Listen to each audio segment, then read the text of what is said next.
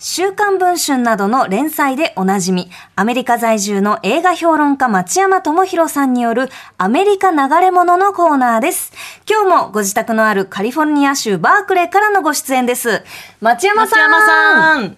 町山です。どうもです。よろしくお願いしよろくお願まいしす。えー先週は町山さんの新刊本、町山智博のアメリカスーパーヒーロー映画徹底解剖をプレゼントいただきました。ありがとうございました。あこちらこそありがとうございますははいえー映画は「ガーディアンズ・オブ・ギャラクシー」えーボリューム3をご紹介いただきまして、あの映画もね、まあ、2人ともはい見に行ってきましたけど、あ、本当に。はいい見に行きました。面白かどうっでしたた。私は正直ボリューム1と2見てなかったので、あの配信とかでお家で見て、正直なこと言うと、1、2を見て、初マーベルで、あ、私、あんまりマーベル向いてないのかなって最初思っちゃったんです。ええお家で見てる時はでも、初マーベルだったんです。そう。すごいね人生初マーベル。でも、はい映画館で、まあでもあの、物語気になるし、ボリューム3見に行こうと思って映画館行って、はい。でドドドドハマり。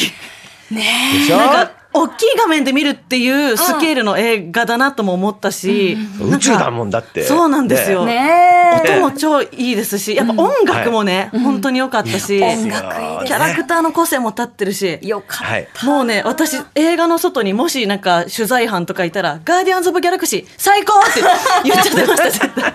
もうデカミちゃんは宣伝にも CM ねで うん CM みたいなこと絶対言ってたわってぐらいテンション上がりましたよね。かったですうんね。やっぱ映画館のスケールで見てほしい、ぜひ。なんかそのね松可愛山いさしん、ねそう可愛かった可愛かったね。本当に。で最後は泣けるんですよ、本当に。大泣きしましたよ。ねそのね松山さんに紹介いただいたジェームズ・ガン監督の、はその、はいご自身のストーリーをまあ、知っはいはていいるからこそ、ガーディねアンズ・オブ・ギャラクシー3が、よりこうはい響いてくるっていうのをこの石山は感じましたね。そうですよあねりがとうございます。いや町山さんがこう日本にねこう一時的にもし来るタイミングとかがあれば、はいうん海洋コネクトチームみんなでええはいゆっくり歩き出すっていうのやりたいですねああ、やりた い横に並んでガーディアンズ・オブ・ギャラクシー何回ゆっくり歩き出すんだスローモーションだよ、あれは。あれちょっと実際実際のね速さで逆光でね、みんなでちょっとやりたいですねうん練習しとこう。あーあれ楽しいんだねよ、な自分スローモーションでね。自分スローモーションで、ね。本当ああれ見た後だとみんな本当に横に並んで歩きたくなる んですよね、本当いにまね。すね。本当迷惑だよね、本当に。ね。実際街ではね通行の妨害でね。ねはい。いやね、本当ね、僕あ、あの映画はね、まあ、主人公たちが全員ね、あの、ピーターもそうだし、あの、体を改造されてしまった、あの、アライグマのロケットもそうだし、あの、まあ、ネビラとガモラっていう、まあ、姉妹もそうなんですけど、みんなね、親に虐待された人たちなんですよ。親とか科学者そにうですねね。うん はい。で、それで傷を持ってる、トラウマを持ってて、しかも、まあ、人生でうまいこと、いいことなくて、どん底に、どん底の吹き溜まりに集まった奴らが、そのどん底から、もうみんなから落ちこぼれとか負け犬って言われながら、ね、でも俺たち一人一人だと、まあ負け犬だけど、力を合わせれば、勝てるかもしれないってことでね、立ち上がっていくっていうね、はいそのどん底からのカムバックが素晴らしくて、ですよねはい。私あんまネタバレにならないように言うと、はいこう新しい落ちこぼれ、その別組織というかね、あいつもいいんだよな、はあいつもよかったあいつもいい あいつが、そう、ああ彼がね、まあ、エリートとして作られるのに、落ちこぼれでね。そう。あ そいうついいんだよなであれがね、またいいんですよ。泣けるんですよ、彼がね。そのキャラクターはい一人ずつ良かったし、あと、ねあの、えっと、マイスモールランドをこうご紹介いただいた後だからそう思ったのかもしれないけど、いある意味その移民というか難民をこう受け入れるみたいな、はいその、はいあの、新しいコミュニティにいろいろな人をこう、そうそうなんですあの、受け入れるっていうところも、なんか大事だなと思いなあがら見まの、した。彼らが住んでるとこ全員が違うですよ。あの、そうですよ人ね種っていうか、あの、成人が違うよね。そうそうそうそうそうそう。ね。で、みんな、あの、居場所がなくて集まってきて、はっきり言って難民とかなんですよ、全員がね。それがみんなが集まって仲良く暮らすっていうね、まあそういうとこもすごくいいんですけど、はい。あのね、実は今回紹介するドラマもね、はいそういう落ちこぼれ負け犬軍団のおうもう逆転の話なんですよ。あらはい。えー今回紹介するのはですね、ネットフリックスのドラマで、サンクチュアリ聖域です。わはい。話題ですね。めっちゃ話題になってるねえそう。もうみんなハマってると思いますよ。あの、ゴールデンウィークにね、配信が始まって、はい。えー全8話なんですけど、もう一気に見たって人がすごく多いですね。はい。で、サンクチュアリっていう題名だとなんだかわかんないんですけど、はいこれ、聖域、ね、神聖な場所、うんうん犯すべからざる場所って意味ですけど、具体的には日本の大相撲の国技館の土俵のことですよ。なるほど。女人禁制。そうですよねそう、女人禁制でね、もう怪我してはいけない場所ってなってるんですが、このドラマはそこにガンガン切り込んでいく話なんですよ。へえはい。で、もうとにかくね、主人公が猿王という名前の、んえー力士なんですけど、若はいい力士なんですが、こいつがもうデタラメ。ほうでたらめやることなすことむちゃくちゃなんです。力士なのにですか。ね力士なのに。だいはぶい。上下とかもありそうな上下関係ある環境だと思いますけど、上下関係全部無視です。はいはい、もちろん先輩とかいじめをやってくるんですけど、すごく。で、それをもう、喧嘩で、まあ、やり返 して、で、お前いつか俺の付き人にしてやっからよって言うんですよ。ほうで、テレビとか、まあ、新人力士のね、猿翁さんですとか言ってインタビューするじゃないですか。ええええそうすると、あの、テレビのカメラに向かって、相撲界をぶっ壊すとか言って、ファックサイン出す。バーンちょっ中指ガーンって。やばいと、なんか、絶対力士にいないタ慣イプれのないんじゃい、ない、って思っちゃいます乗けど。れないと思いますよね、普通ね。で、まあ、この相撲協会全体で、この彼を潰しにかかってくるんですね。はこんなやつぶっ潰せって話で。ね、これ、日本相撲協会、協力してないんですよ。あらえこんなに相撲を打ち出しているのにそう。これね、クレジットに日本相撲協会協力とか出ないんですよ。国技館とか出ないんですよ。かえーなんでどうやってそれは作れるんですそかう制ね。これは、ネットフリックス制作だからです。はあアメリカだからです。そうか、はい日本だとみんな忖度しちゃって、絶対やんないですよね。そうですでねだからまあこれねね、うんで相撲界の、まあ、相撲界の問題って一番大きいのは八百長問題ですよね。でこれはまあ大変な事件になって大スキャンダルで、まあ、謎の死者まで出てるぐらいの問題なんですが、ね、で週刊ポスト以外はどこも切り込まないんですよ日本のメディアは一切。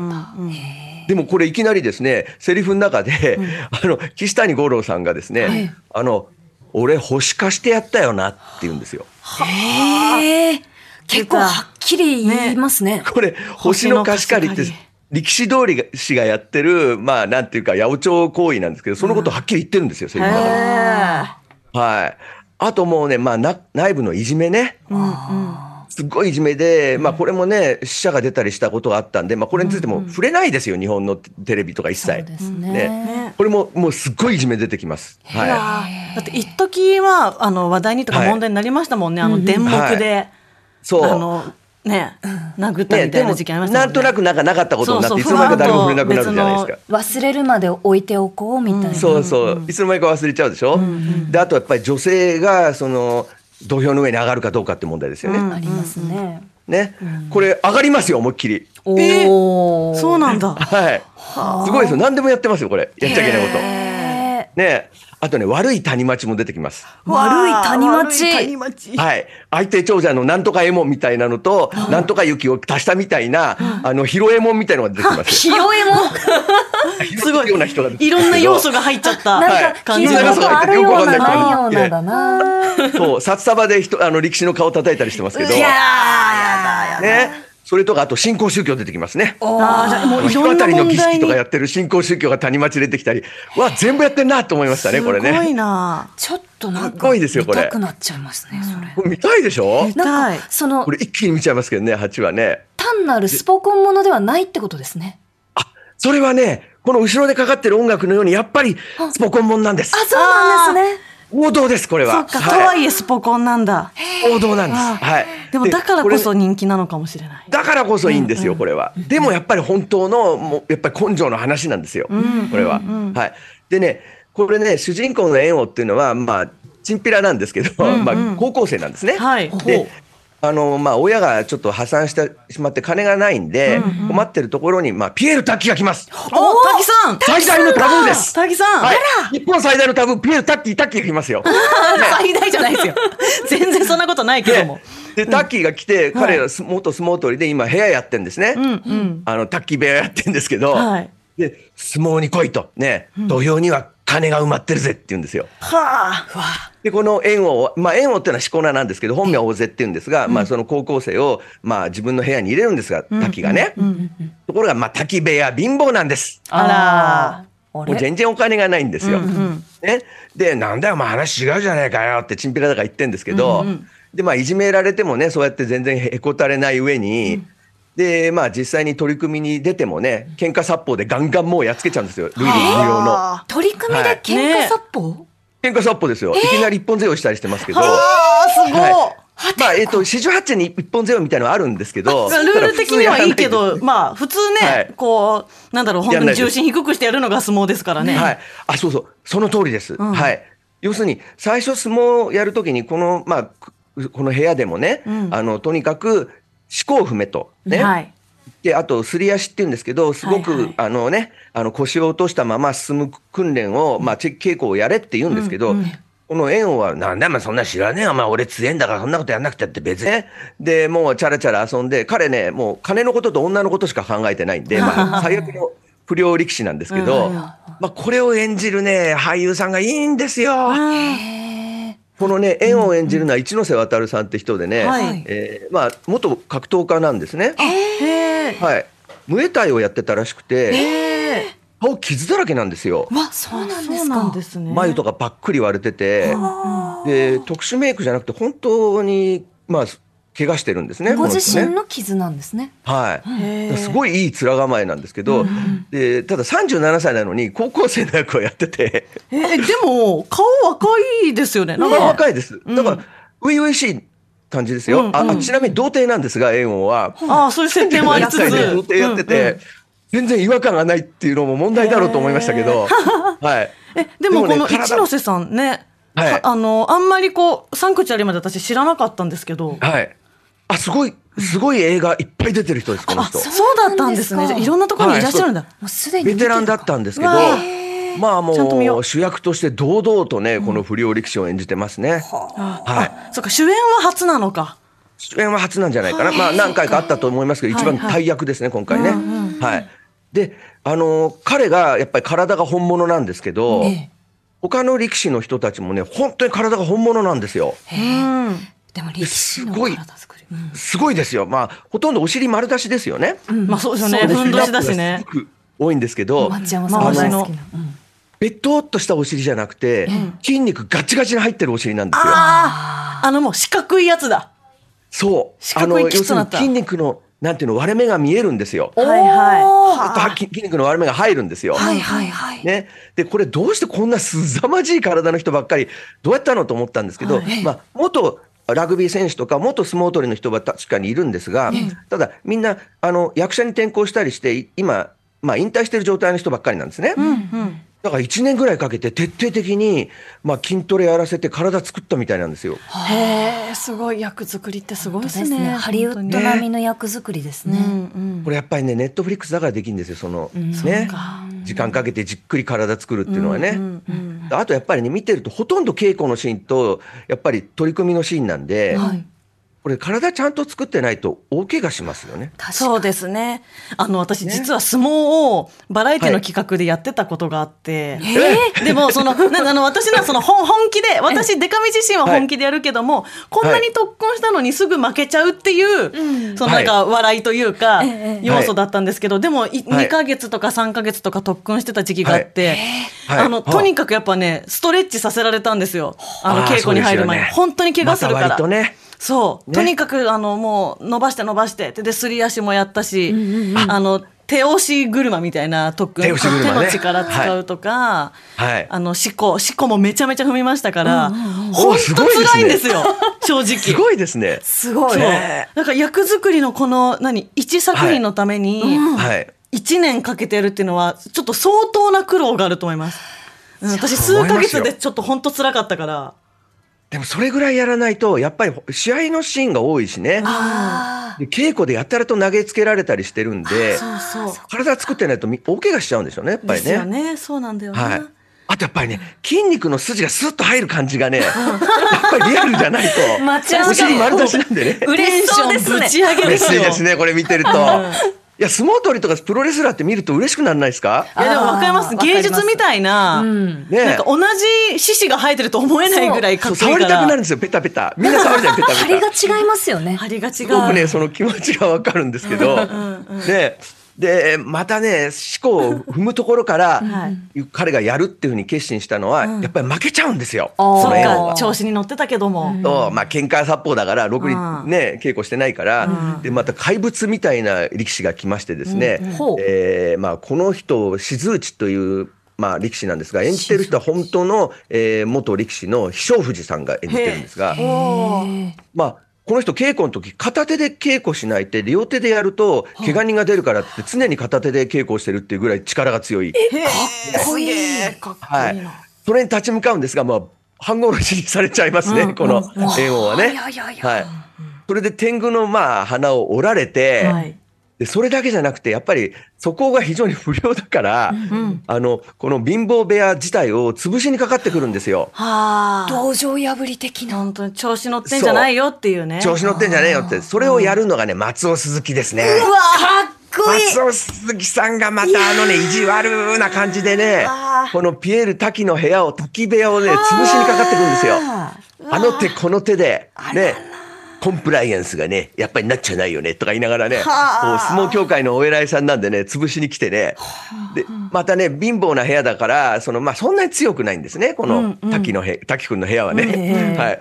で、まあ、それにね、出ご、出稽古仕掛けてね、全部潰したり、け大怪我させたりね、してガンガン潰しに来るんですよ。なんかでも汚みんない手法取ってでも。汚い、そうそう。それでね、この、えー、焚き部屋じゃないんですけど、本当は炎症部屋って言うんですが、の人たちもね、心を折られて、踏みにじられて、どん底まで落ちていくんですよ、もう。あーみんな。もうやめようかってところまで、それで、もう部屋自体潰されるところまで行くんですけども、そこから、やるしかねえよって立ち上がっていくんですよ、全員で。だってスポコンだもの。だってロッキーかかってるもの。うん。そう。でね、そっからやっぱ基本からやろうぜってことで思考を踏んでね、釣り足をするんですけど、で、その部屋のすぐ近くにものすごい坂があるんですよ。坂。うん。坂があるんです。その坂をすり足で登っていくんですよ。すり足無理無理無理。本当に無理 よ、すり足で坂道登るそっうて。でもこれね、SFX じゃないんで実際にやってるんですね、俳優さんが。すごいなすごい俳優ですさんよっ。て、それ本当にやらないと映らないじゃないですか。そう。ね。大変ですね。大変。 CG じゃないですから ね。うんやるっきゃないですよね、それはね。ね。で、ただやっぱり最初はきつくて上がれないんですよ。うん。なかなか。で、あとね、小指を鍛えろって言われるんですよ。はい小はい指足の小指ですかいや、手の小手指。の小指。手の小指うんうんはい。あれ、それでも、あの、デカミさん言われませんでした私は手の小あ指足の小指はすごい言われました。あの足で土を掴む練習をしろって言われて、そう手ね。みたいにこう指に力入れる練習はすごいしましたね。多分、はい手の小指の特訓までは到達できなかったのかもしれない。はい。あのね、小指から回しの下にあ入れていくの。はいはい回し掴むには小指鍛えないとなんないんですけど、小指って普通鍛えられないじゃないですか。はい。それを、でも、鍛えるしかないんですよ、回し掴むには。で、小指腕立てができないとなんないんですよ。小指腕だって。折れる折れる。それ、あの、エブエブで、そうもうやってましたよね。そうです小よ指ねビジュアルをやってたでしょカンフーでうんで、これね、あの、剣道とかもそうらしいんですけど、小指を鍛えることから始まるらしいんですよ。すべての格闘技とか、まあ、野球のバット振るのもそうらしいですけど、一掴瞬むだけ力だ剣道部やってましたけど、小指で竹刀持たないと飛んでっちゃうんですよ。そうなんですよ。そう、あったあった。どのスポーツにも通ずるんだ、そうね競技にも。小指鍛えが基本らしいんですよ、すべての。だからもう基本からやるんですよ、このな怠け者の猿翁がね、おーはいはい。わ人に頭を絶対下げなかった男が。おーね、もう本当にそこのね、もうはっきり言いますけど、第7話、ーおこのサンクチュアリ第7話、号泣です、これ。え、ちもうょっとこれネタバレじゃないですか、町山さん。いやもうほとんどネタバレ もない。あでもあらすじはね、もう皆さん CM とか、そう本です当ねに話題になってて知ってるとは思うんですいけど。やもうだって王道だから別に全然予想外の展開しない からね。ええだってロッキーだもん。そっか。ん。でその階段階段じゃないその坂を登れないっていうのはロッキーが登れない階段っていうのはあるんですよ。はいはい。ロッキーは最初はいはい美術館の階段が登れないんですよ息が切れちゃって。あ、そうだったんですか。そうなんです。で、それを登れるようになるまでが、その彼のトレーニングとして描かれるんですけど、ロッキーはね、えーそのロッキーの坂に見立ててるんですね。あロッキオマージーュのだ階段に見立ててるんですよ、その坂を。そう。でね、これね、監督がね、またこの人、えっ、と、えーロッキーが大好きなさんうん、江口、えっ、と、江口この人は寛ねさん、江口寛さんって人はね、この人ね、高校の時にロッキーに憧れて、ロッキーの真似をして、えー映画を作ったところから映画人生が始まってる人なんで、ああ、そうなんですね。血管にロッキー入ってる人だと思いますよ。血管にロッキー。ー。ロッキーの血が。はい。ということでね、生卵もう飲んでたね本当にね、もう、泣ける。ええ。み見てる人はね、全員ね、見ながらね、チコ踏んだりね、すり足してると思う、みんな。それぐらい影響されます。それぐらい、もう、俺もね、還暦だけど、やっぱりね、チコ踏んじゃったよ。やっぱり。町田さんもバークレーで思考。バークレーでしか踏んでます踏みよ、ました本か当に。で、あとね、とにかく泣けるのがピエール滝ですよ。いやね、滝さんの演技ってやっぱすごいからいいな。ですよね自身の人生だよ、これね。どん底に追い詰められて、ね、あの、財産とかも失ったんだもん、彼全部。ね、で、追い詰められたどん底でね、立ち上がるんですよ、滝が。おー滝さんが。ね、ね、滝のガーディアンズ・オブ・ギャラクシーですよ、これは。それはなんかもう。興奮してイヤホンが取れちゃいました。ね、 それは見なきゃだな。もう昼もうこれワイドめち聞ゃいくちてゃる泣きますよ、これ。本当に。 TBS ラジオファンはじゃあ必聴ってことですかね。必聴必聴必見もう、もう、もう、た滝のファンは必聴ですよ、これ。ね。ねいやーこれは。楽しみだもう必聴だ。見る、見るしかないですね、あこそう必れ見ねで。すね。見るしかない。うんはい。もうね、本当にでもね、これ、これだけタブーをね、犯した作品をネットフリックスできるんだったら、えー次はジャニーズ事務所だと思いましたね。はい。確かにもうね、はい。報道ももうさ多れ分ネてまットフすリかックスらだっね。たら素晴らしいドラマをやってくれるですね。はい。そっちは別のタッキーが出てくるでしょうね。はい。ということということでね。滝違い、滝違いということでね。滝違いはい、滝違いですね。はい、お後がよろしいようで、えーはい。以上 すいませんでした。映画評論家町山智博さんのアメリカ流れ物でした。町山さん、はい本当にありがとうございました。はい、どうもでした。